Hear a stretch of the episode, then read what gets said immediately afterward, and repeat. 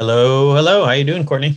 Hey there. Good morning. Thanks for being with us today. Extremely excited about this. Should be very inspiring and a nice uh, shift from the traditional conversation in Silicon Valley around, you know, how to how to rent seek on, uh, you know, simple pieces of software. You are, in fact, doing almost the inversion of that. Courtney has uh, been 10 years on uh, Google's comms team and now you have one of, I think, the most envious jobs uh, known to man. You are the storyteller, chief storyteller for moonshots at Google X. First, kind of fairly simple question is uh, what does that mean? yes, great, great place to start. So, hi everyone. I'm Courtney and I uh, have, yeah, found myself in this in this strange position of of chief storyteller for moonshots at a moonshot factory. So why don't I start by explaining what the heck a moonshot factory even is? So we are trying to invent and launch radical new technologies that could make the world a, a much much better place. And the mechanism we use to, to do that is we actually create businesses which could live within Alphabet, so X's and Google's parent company, or in some cases, we've actually spun them out uh, to become standalone businesses.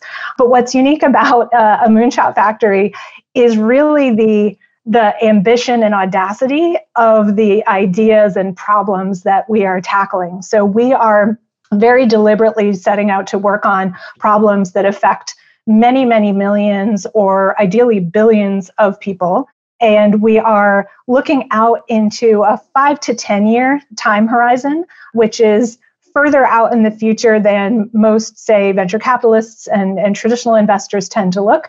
But yet, it's not so far out in the future that the world uh, will have changed too much by the time we actually get there. So, so five to 10 years feels like a, a, a sweet spot.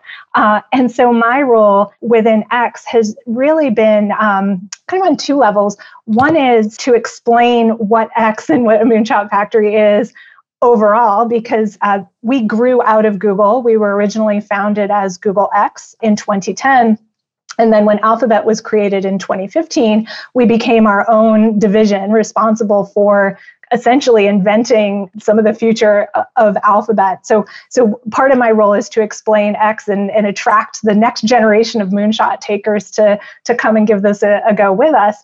And then i also spend a lot of time coaching the entrepreneurs and inventors and creators at x as they are tackling their own moonshot. So sometimes that is helping them set up their communications and marketing foundations, make first contact with the real world of, of partners and testers and others to kind of give them feedback and help them advance their ideas. Uh, and other times I'm, I'm providing kind of all around kind of leadership and, and entrepreneurship coaching so my my job works on a lot of different levels and and that's actually why i'm i'm still here after so many years. It's it's a it's a role that constantly reinvents itself and the role is itself helping to invent the future which is awfully easy to to get out of bed for uh, any day of the year it's very interesting. You know, if we look at you know federal uh, spending as a fraction, uh, as fe- federal R and D spending as a fraction of GDP, um, it of course peaked like I think mid '60s and pretty much has been on a steady decline ever since. And if you contrast that with business spend on like you know we're talking base substrate R and D here, you know, not like a little Python app, but you know really um, uh, space elevators it's very much gone up almost to replace it. Do you kind of think of yourself uh, at X as kind of uh, basically f- fixing, you know, a deficit almost in, in how government spends? That's such a great question. It really gets to the heart of whose job is it to solve the world's biggest problems. Uh, I actually think not enough people think it is their job to go after you know, radical new new solutions there's a bit of, of not it itis on all sides of the ecosystem. I think governments certainly have played that role with r&d funding um, there's very very few organizations outside of say government and national labs that that have the resource to look really far into the future and fund kind of basic breakthrough science that may take decades to, to turn into kind of real economic value. But at the same time, governments are often prone to thinking, oh, how are the political winds blowing right now? And, and or they have other, you know, more pressing things taking their, their attention. I think big companies, especially public companies, tend to be subject to the shorter term pressures of the market. There's there's relatively few who have the bravery to be like, nope, we're steering a course out, you know, a decade plus from now. You're just going to have to bear with us. Larry and Sergey put that in Google's shareholder letter back in you know the early 2000s. I think small companies tend to think, oh well, we can work at a corner of a problem, but we don't. We're not big enough to to solve the whole problem universities have a, a, very very big big role to play in in being those bridges that get closer from from science to commercialization but they often you know are in, incented by you know publishing and also you know just as people are very interested in pushing knowledge forward rather than than doing that that next lap through to kind of prototypes and, and things that start to look like products. So so I, I do think there's there's a this challenge where everybody's kind of looking around expecting other people to do it. And the, the reality is we all need to to spend more of our, our time and attention and and willpower and money uh, on these these long term and high risk concerns.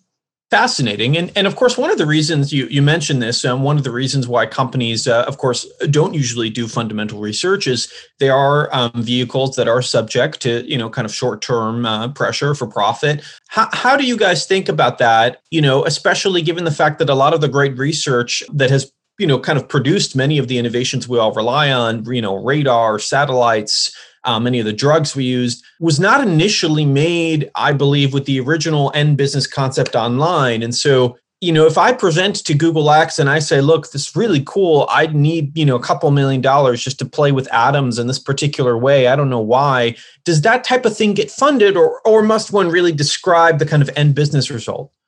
So we tend to, we believe that, that kind of profit and purpose go go hand in hand. So we are working on the big problem. We, we need to be able to articulate the big, real problem in the world we're trying to solve. And we need to have some sense, even if it's kind of back of the envelope for now, that there is a business to, to getting there. So that's that's where X sits in the ecosystem. But but to address kind of your specifically your question, like, well, where is the handoff from you know basic science or even kind of early lab prototypes, and then where does where does X fit in? We typically te- we don't fund a lot of super basic science. We we've certainly been known to to invest in in labs here and there, small amounts of money, more for just encouraging interesting um, explorations to keep going, but not with an eye toward, oh, that is a moonshot ready to feed into our pipeline. We we keep close ties with the research community so that we know what breakthrough technologies are just starting to kind of ferment and foment such that they could wrap into our thinking somewhere. But it's very, very unlikely that we're going to find a, a whole fully articulated kind of moonshot project lying around in a, a national lab somewhere. Very interesting. Um, this seems like there's maybe we can almost think of kind of three notches on the free market spectrum here, where you kind of have obvious products that produce short term revenue. Of course, the company's going to do that. And maybe at the other extreme, you have like, I don't even sure how this ever makes money or will anyone want it. maybe it seems like the Google strategy there is we'll fund labs to do that. And, and you kind of have this interesting sweet spot in the middle of once there is kind of an interesting commercial purpose for it, which with a slightly maybe elongated timeline, then maybe it can get folded in. Now I'm kind of curious, you know, just for maybe some interesting stories around the the the or the early stories of of of Waymo or Loon you know how all of that went about um, you know in as nitty gritty detail as you can of course. Don't spare us anything. I've got lots of good stories from those early days, and, and actually, self driving cars. Now Waymo is a is a great one to take a look at. So I believe it was in the early '90s that the first self driving car trip crossed the United States. So I think that was a group at, at Carnegie Mellon, if I'm not mistaken. There were also groups at, at Stanford, but there were there was a lot of academic research happening, a lot of DARPA money going in, uh, DARPA grand challenges in that 90s and, and early 2000s timeframe to self-driving cars when they really were purely in research stage. Then the self-driving car team at Google was founded in 2009 when it was clear from the progress of the research that these things were going to be viable. We thought, you know, again, not definitively in 2009, 2010, but there was starting to be a sense that that a significant kind of new stage had been a stage of belief had been reached where it was starting to be possible to, to dream of these things operating on real roads and around your grandmother and your kids or, or with your grandmother your kids in them and so that's really the the stage where where X is is kind of at, at its best. We have our blueprint for X moonshots in or, like to help us spot that kind of perfect tipping point for when something you know could and should be of interest to X. It's three circles, Venn diagram one of the circles is you need a, um, a, huge problem in the world, as I mentioned. So, in the case of self driving cars, it was the fact that 1.2 million people die on the roads around the world every year. In fact, it might be closer to 1.3 now. And that doesn't even get into the kind of tax of distracted driving or, you know, worrying about your grandfather driving at age 85 and, and dreading that conversation about taking away the car keys. Yeah. And then, so that's, so we ask every team to articulate a huge, huge problem in the world and that's also to prevent folks, especially engineering types, from being like, I'm not sure what this is going to be good for, but I'm sure if we can just make it work, then millions of dollars and, and millions of users will follow. So it's it's it's some intellectual rigor around the problem. The second circle is a radical proposed solution to that huge problem in the world. So can you say, okay, what is the collection of things, if you put them together in the right way, uh, could solve the problem. So in the case of self-driving cars, the radical proposed solution, which seems sort of obvious now, 12 years on, is cars that can drive themselves. I mean, back in 2008, 2009, this is one on nobody's nobody's radar. Then uh, our third circle is a breakthrough technology or technologies that are just starting to emerge out of research, out of labs, out of kind of paper earliest prototype land, and into a space where we think, hmm, that that seems possible. There's still a ton of work to do to prove it out, but we can lean on that to if that could work reliably at scale, like we could make that that radical solution and then solve the problem. So in the case of self-driving cars, that was uh, smart sensors uh, and software working together such that a car could establish itself in space, understand its environment, and navigate on its own. What were some of the early arguments? Obviously, now it's so clear to everyone in 2020 hindsight that, you know this is the very obvious kind of next future. You know, microwave, satellites, internet, self-driving cars. It's kind of a clear continuum. But but back then, I imagine it wasn't so clear. What were some of the kind of common knocks on maybe why Google should not be investing in, or or sorry, Alphabet should not be investing in self-driving cars? Yeah. So so interestingly, there was this feeling of whoa yeah that would be amazing if we could make that happen because ev- like it sounds like the future and of course, like you would look to a company like Google to have the kind of magical brave brains who would make that happen. But the, the biggest fear, and you could feel it in the teams like communications at the time, was whoa, safety, like robot car is coming for you and your grandmother. And then just a sense of like, that's just way too hard. Like I, I think that that's probably a common feeling across all the projects that we work on where most people would hear what we're proposing and be like, oh, we already know that space. We know that industry. We know that problem. We know that technology. That's just way too hard. You're crazy and wasting your time. And when we hear that, that tends to be a positive signal for us. We're like, ah, well, maybe we're onto something. Now, that doesn't mean we don't listen to the people who are saying, that's too hard, that technology isn't ready, there's still too many challenges to uncover and we we are deeply curious and, and want to learn from those people. But you can't take those things as utter deterrence. Like that's that's why the world's problems aren't getting solved fast enough. In fact i have what i call the um, the yeah yeah yeah problem. One common thing i've seen every time we have you know announced a, a new area of, of moonshot exploration is a lot of the people who first hear about this problem we're trying to solve, they're like, yeah, yeah, yeah. Why don't why do you guys need to do that? That problem already has lots of smart people working on it. It's going to get solved eventually. It doesn't need giant stratospheric balloons. And and this is a true story. Like this is back in um, 2013. So we had we had founded Loon, and by founded I mean like three Xers and their dog, like driving around the Central Valley and their beat up Subaru, like tr- ordering balloons off the internet and putting them up in the air with a Wi-Fi receiver to see if we, they could actually get a connection down to the ground. So 2011, 2012, after we had been kind of playing around and basically proving that uh, we hadn't found a reason not to go forward. Like we had lots of people being like, this shouldn't work. And we're like, mm, I think it can. Rich DeVaul, Cliff Biffle, like the early founders, they just kept going and, and it kept working. And so, uh, spring of 2013, we were getting ready to go test in the real world at some scale for the first time. And New Zealand was a country that was okay having us hanging out among the airplanes in their airspace. And also, you know, they've got plenty of Pacific Ocean off their coast. So they're like, okay, sure, like give it a go, but be safe. And so that spring, we were gearing up toward a, I think it was a mid June launch of about 30 balloons off of the coast of, of Christchurch, New Zealand, uh, the South Island. And I was calling up uh, a handful of journalists to see if they wanted to make the trip.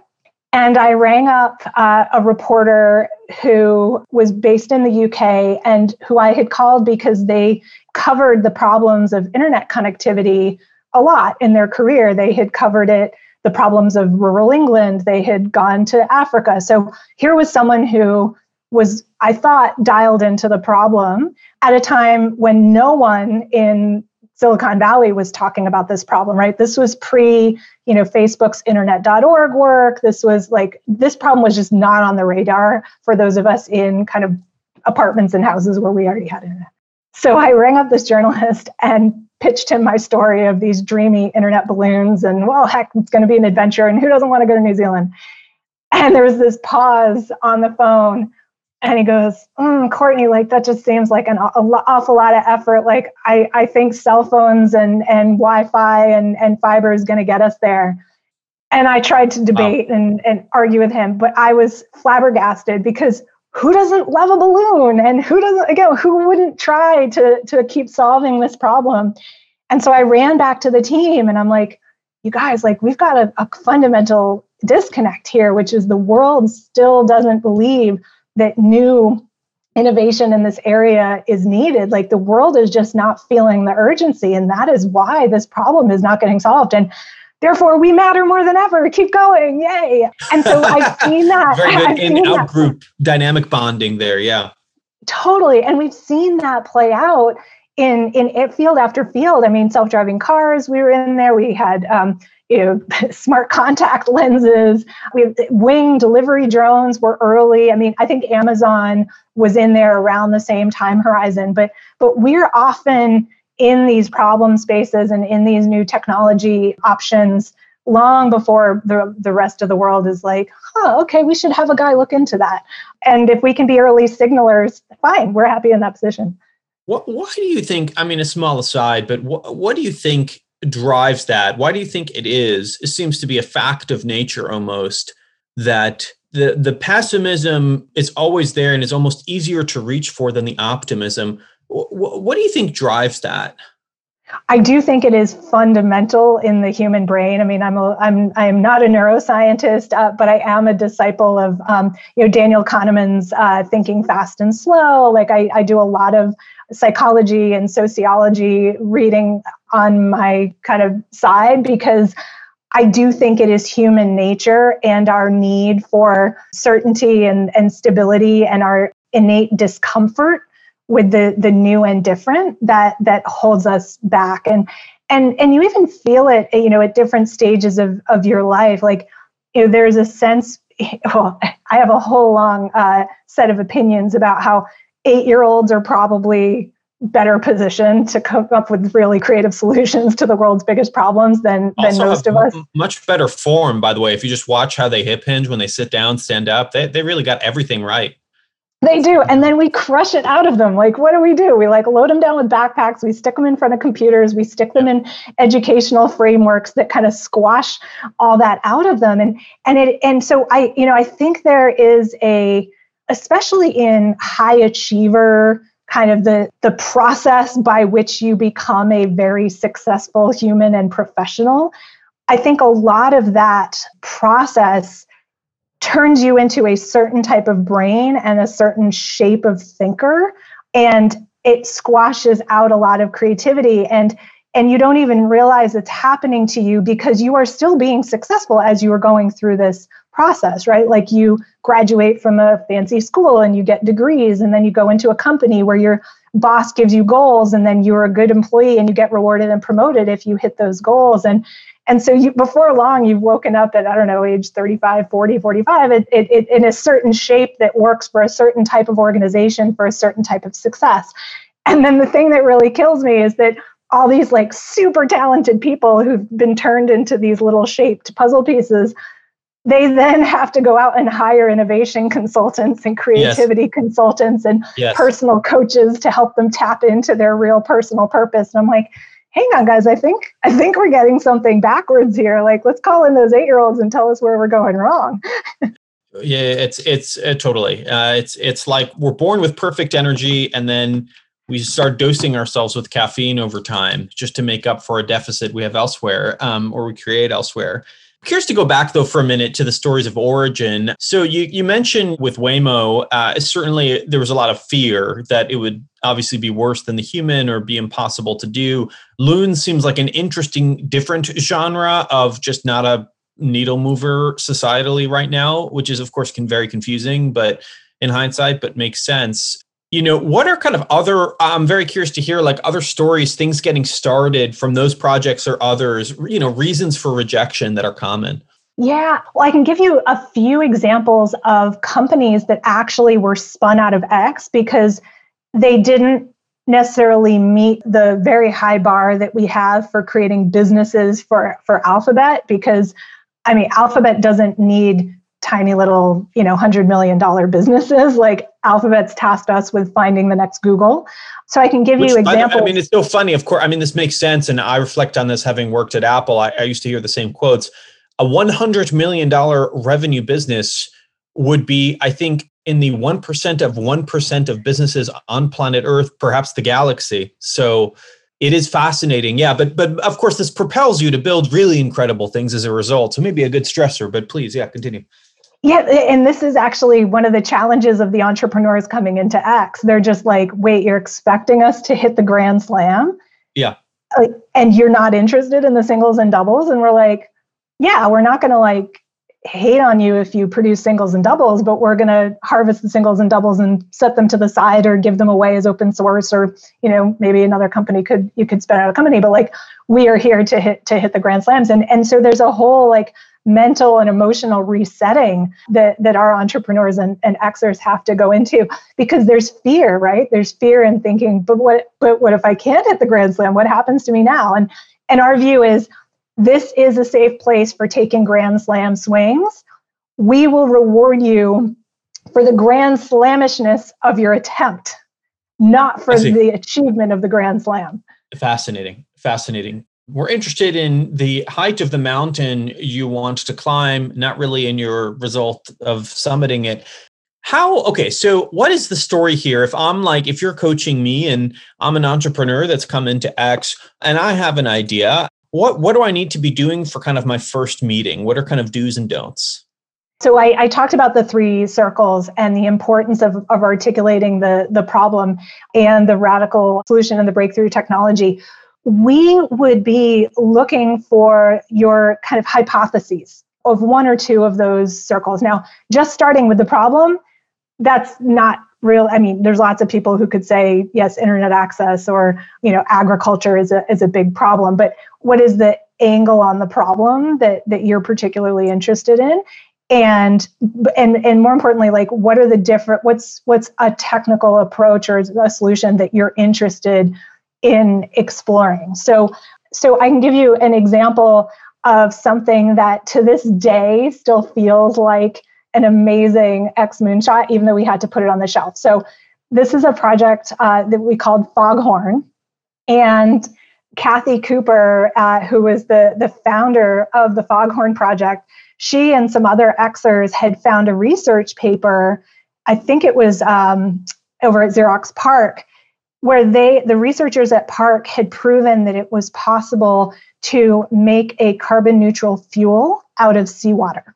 If you could do that, imagine all the things. condition for the planet. Yes. Yes. Yes. So of course, Kathy and, and others got super excited. They called up Matt Eisaman, who was the researcher over at PARC, and they said, Matt, would you like to come and give a tech talk over at X? And so Matt came and gave a tech talk. They spent time getting to know him. He came on as kind of a you know 20% advisor, and they started exploring whether Matt's work in the, the PARC labs was actually something that they could prototype and, and repeat. And, and then in parallel, they started exploring whether there was actually going to be a viable business was was probably too like tight a word to put on it but we actually had to check the economic viability because there's an awfully long distance between squeaking a vial of fuel out of you know however many gallons of seawater and actually getting something to the pump at a price that a consumer is willing to pay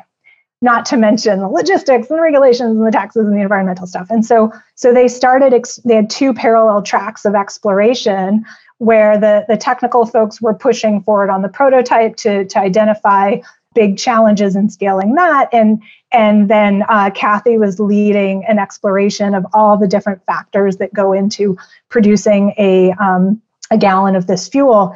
Uh, and Kathy had actually followed one of X's most deeply held principles, which is we call it find your monkey. So, what we mean by that, that's basically a beautiful analogy, which I can come back to. But the idea is work on the hardest, highest risk part of your problem 1st mm-hmm. So, what most people like to do, because we're human and we like to feel good, not uncomfortable, is we work on the stuff we know we already we know how to solve. It might be challenging, but we think we can solve it, so we go there what Kathy and all X teams were, were taught to do was go find the thing that if you cannot solve it, you might as well just pack up, go home, and move on to the next thing. And for a moonshot in fuel, that had to be what the cost of that that gallon of fuel is. I mean, there are probably other things as well, and we did uncover some other monkeys. Um, but the big one was the cost of that gallon of fuel. And at the time, this was what 2014, 2015 ish. I think in Scandinavia, where fuel tends to be very expensive, I think fuel was selling at like eight, nine dollars a gallon. But in America, you'd have to get much closer to that three, four, five dollars a gallon, where even you know the most diehard kind of planet you know fighters would would consider paying kind of a much smaller premium. So so they set that target of five dollars a gallon. They knew for sure they had to get it well under fifteen.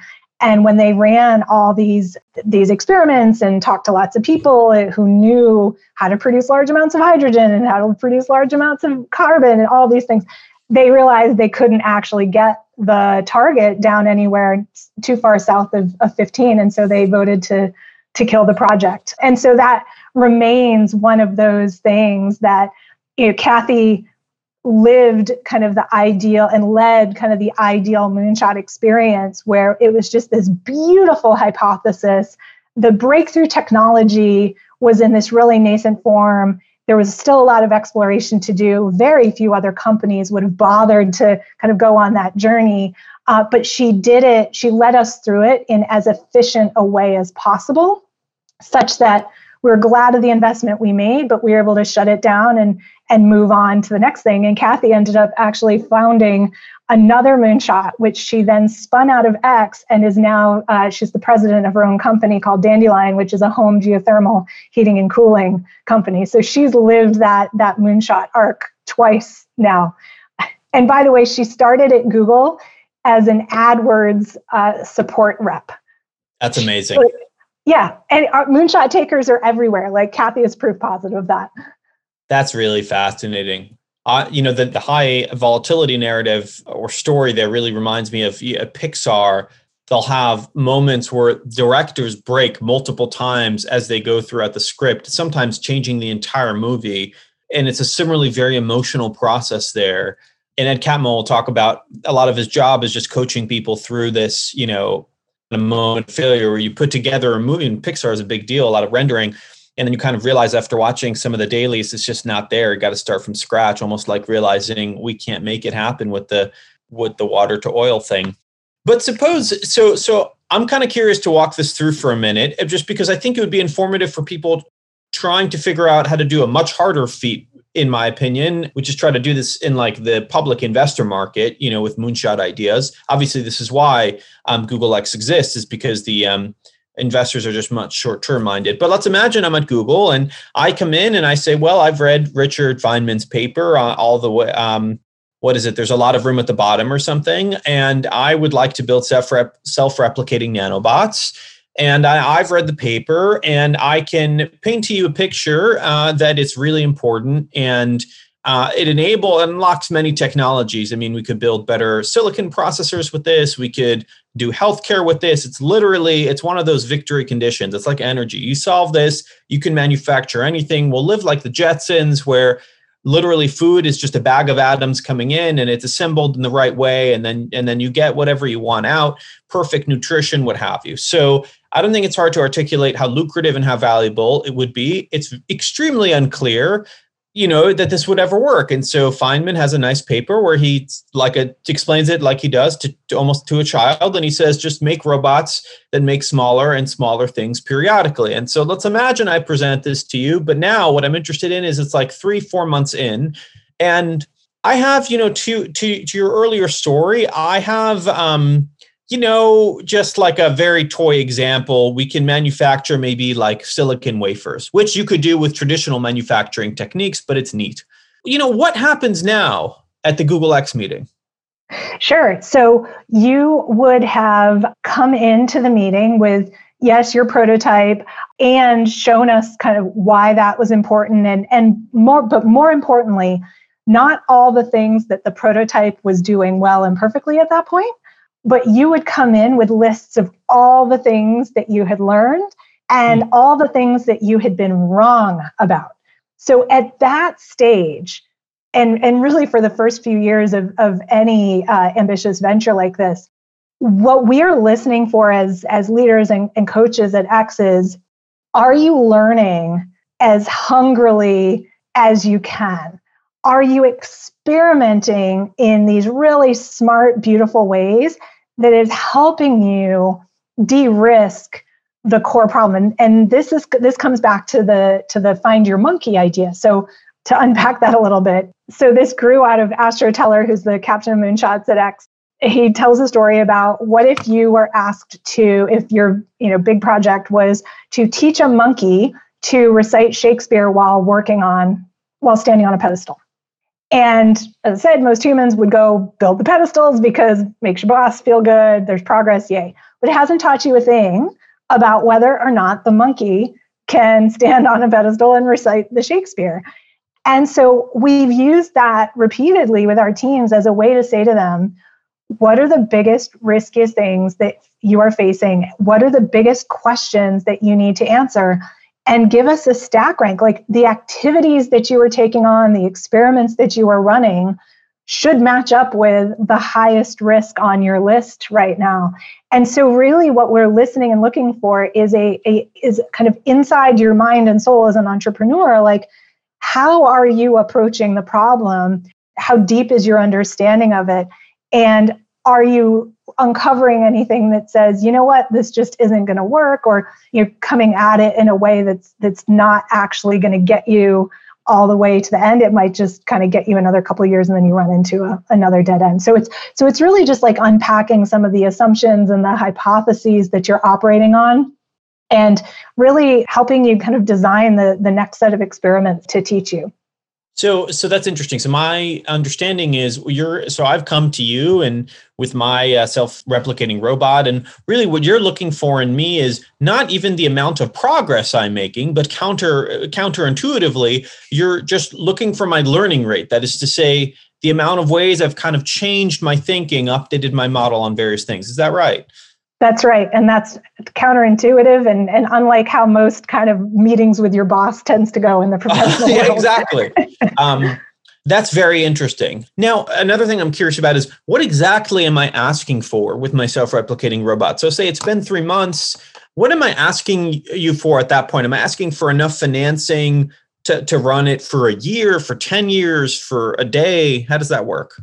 Yeah, so so at X we and this is one way we're quite different than than say if you're raising venture funding. So venture funding the entrepreneur is kind of deciding what they what they want they're looking for tranches of money basically to buy themselves independence until they have to go out and raise some more so at x we ask xers to operate under uh, much i think smaller and scrappier amounts of money so that teams use the money for learning and not for scaling the operations of a, of a business now there are some people some entrepreneurs who really want to move very quickly to the stage where you have products in market, c- customers that you're taking care of, you're scaling your operations. Like there are a lot of entrepreneurs for whom like that's their jam.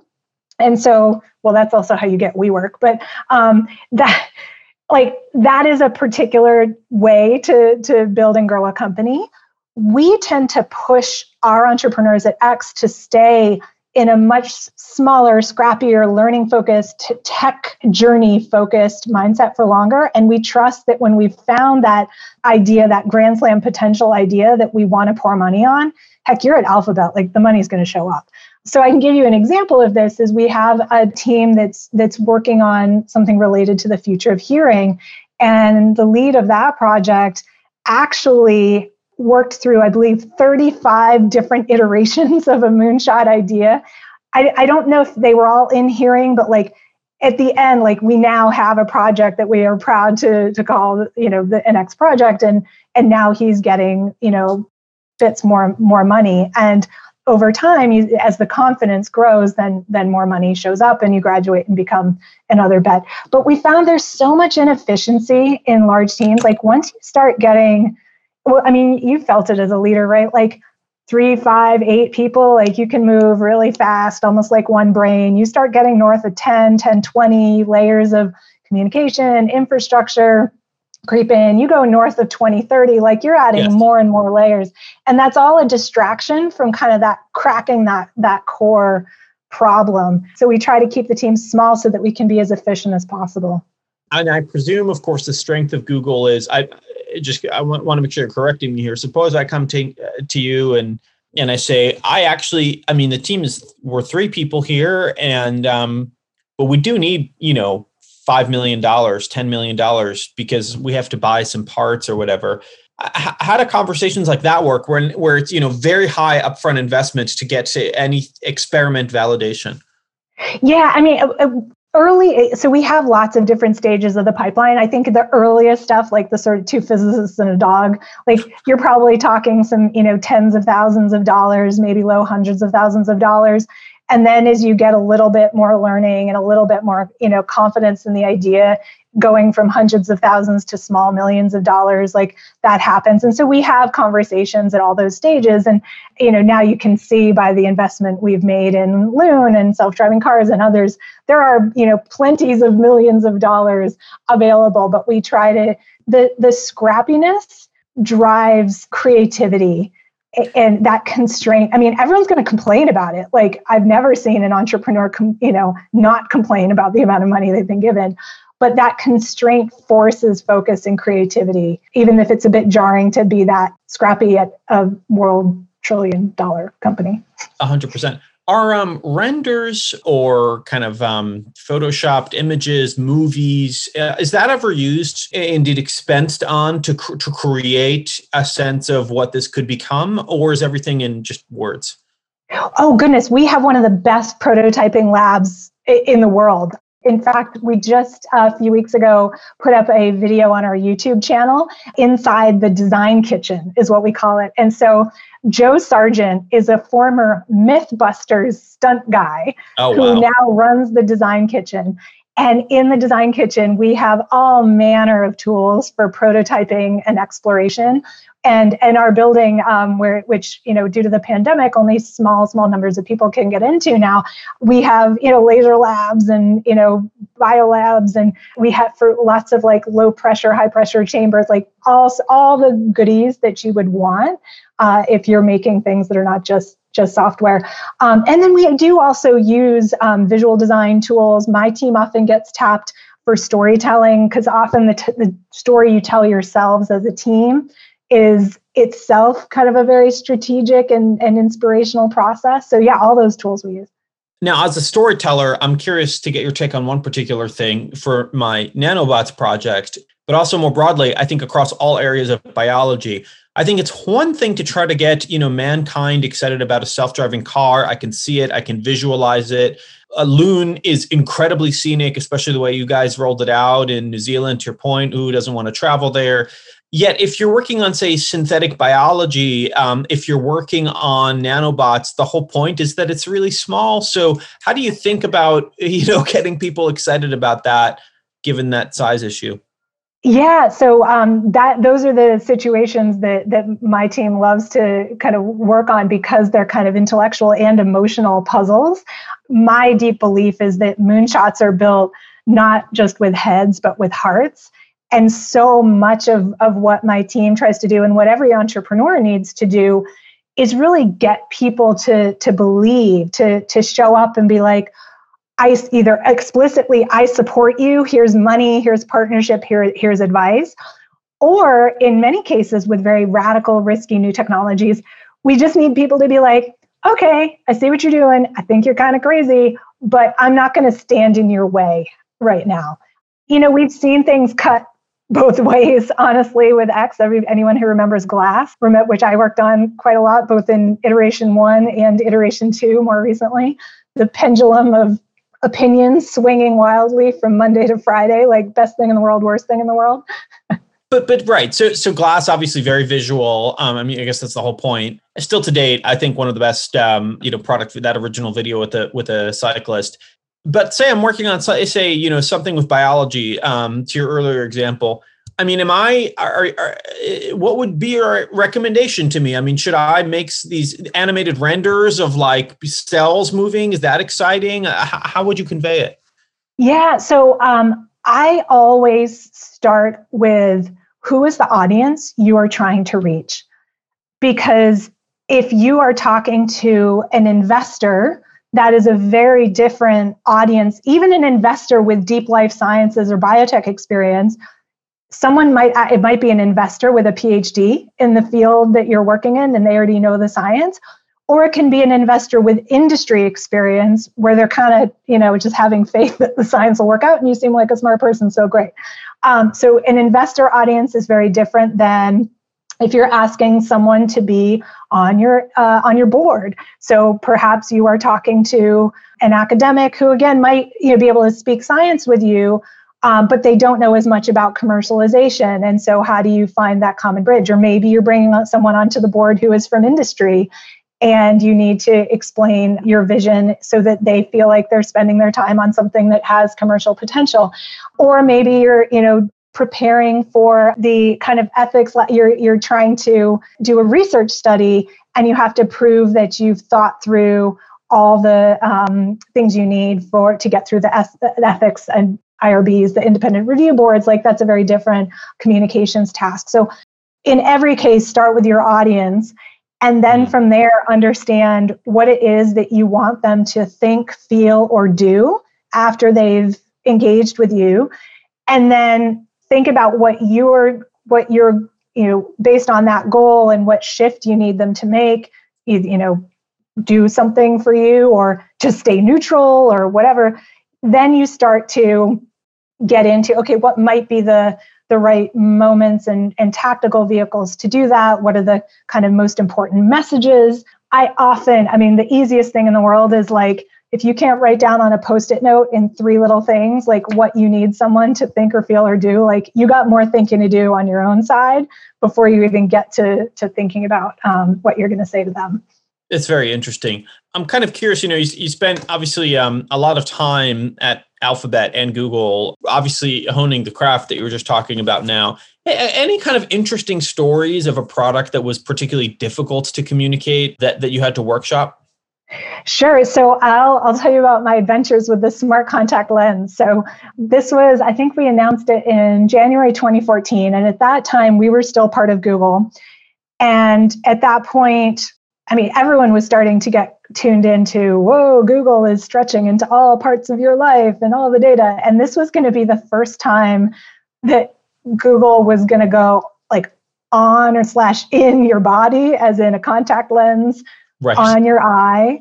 Right. With a little computer chip and a teeny little um, glucose sensor. Because the moonshot there was could we make a contact lens with this teeny tiny glucose sensor and teeny, teeny computer chip that could measure the glucose in tears such that it would be easier for people with diabetes to keep track of their blood sugar, like if we could prove the correlation between the tears and the blood.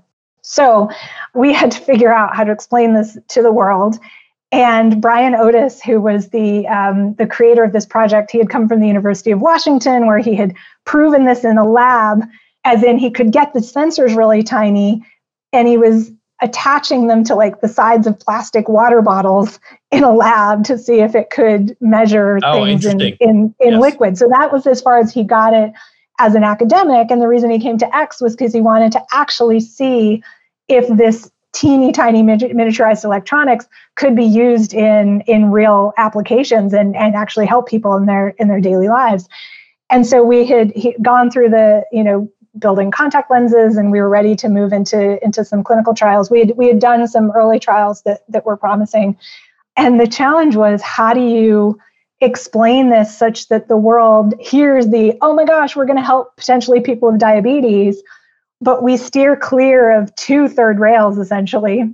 One was the FDA so the FDA does not like it when researchers and ambitious types start mouthing off about what their medical device will do before the medical device had gone through trials and been proven to say it does what it does. So we had to be super clear not to tweak the regulators.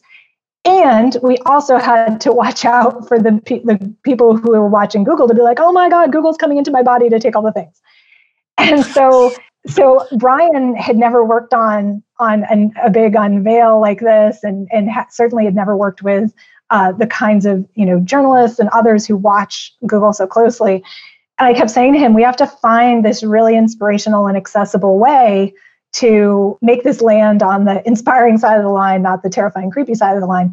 Now, part of this was storytelling with images. So if you go back and look at our website, uh, uh X.company, there are beautiful images of this elegant, magical looking contact lens on, balanced on the tip of your finger. But we also had to get over that kind of yuck weird factor of like, wait, is this a computer chip stuck on my eye? Like, what? And so one day we were in the lab and Brian showed me the glucose sensor and computer chip and he put it on the tip of my finger with uh, tweezers. And I said, oh, it's like glitter. Now, keep in mind, he's a PhD in electrical engineering. The man looked at me with this deep horror on his face and he's yes. like, it's not like glitter. It's like one of the most incredibly impressive intellectual innovations on the planet. Yes. How dare you, little fluffy word PR girl? Like, how dare you? And I was like, yeah, but Brian, like, this is how we get people to understand what this is so that then they can appreciate the impressiveness of the achievement and its potential. You got to anchor them in something they know, which in this case is it's like glitter. And so we sort of agreed to disagree in the moment. And then at about 10 o'clock that night, I got a link in my email to a PDF from the, Inter- from the International Glitter Standards Foundation. Uh, Brian had researched the tech specs of glitter, uh, and actually, glitter is the same dimensions as his little chip. And so he's like, okay, you can use glitter. And the rest is history. Fascinating. That's interesting, and that's a great mnemonic, um, I guess, for everyone to think of what their glitter equivalent is. We um, also, by the way, spent a ton of time educating people on the problem of diabetes and what it's like to live with diabetes. I was talking earlier about yeah, yeah, yeah problems. So in 2014, everyone was aware that diabetes is a disease that a lot of people are living with.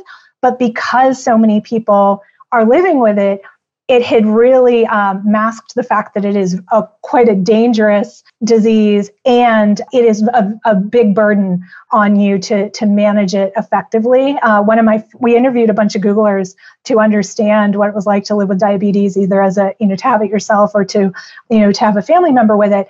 And a friend of mine said, Courtney, it's like having a part time job on top of my daily life, just managing her diabetes. And I was like, Phew. so, I, so actually, okay, so this is a three part story of how do you tell these stories and it, it's beautiful visuals helped us in this case an analogy that helped people anchor in the you know the reality so then they could hear feel your future as well. And then thirdly, anchoring them in the problem in a really emotional way to cut through the yeah, yes. So yeah, that re- it's really stuck with me. That's fascinating and probably a, a, great point to end on. Thank you so much. I mean, I, I really enjoyed both the, the hearing the origins about the project, the, the reasoning behind it. Are um, I appreciate you humoring me with my Richard Feynman walkthrough there in the middle, but I do think that's quite helpful for anyone kind of thinking about how to fund something high stakes. Yeah, I mean, as a as a, as a, as a citizen uh, and, and humanoid of this planet, I guess we're all really thankful to you for your work. So keep it up with the glitter. Uh, well, thanks for having me. And I really do believe we need more moonshot factories and more moonshot takers. And honestly, so much of what's stopping us is the sense that it's someone else's job and it could be all of our all of our jobs. So that's let's live into that potential. Great. I think you've earned yourself a few cold emails. So, uh, you know, apologies and thanks for that. Thank you again, Courtney. So much. Take care. Bye-bye. Bye.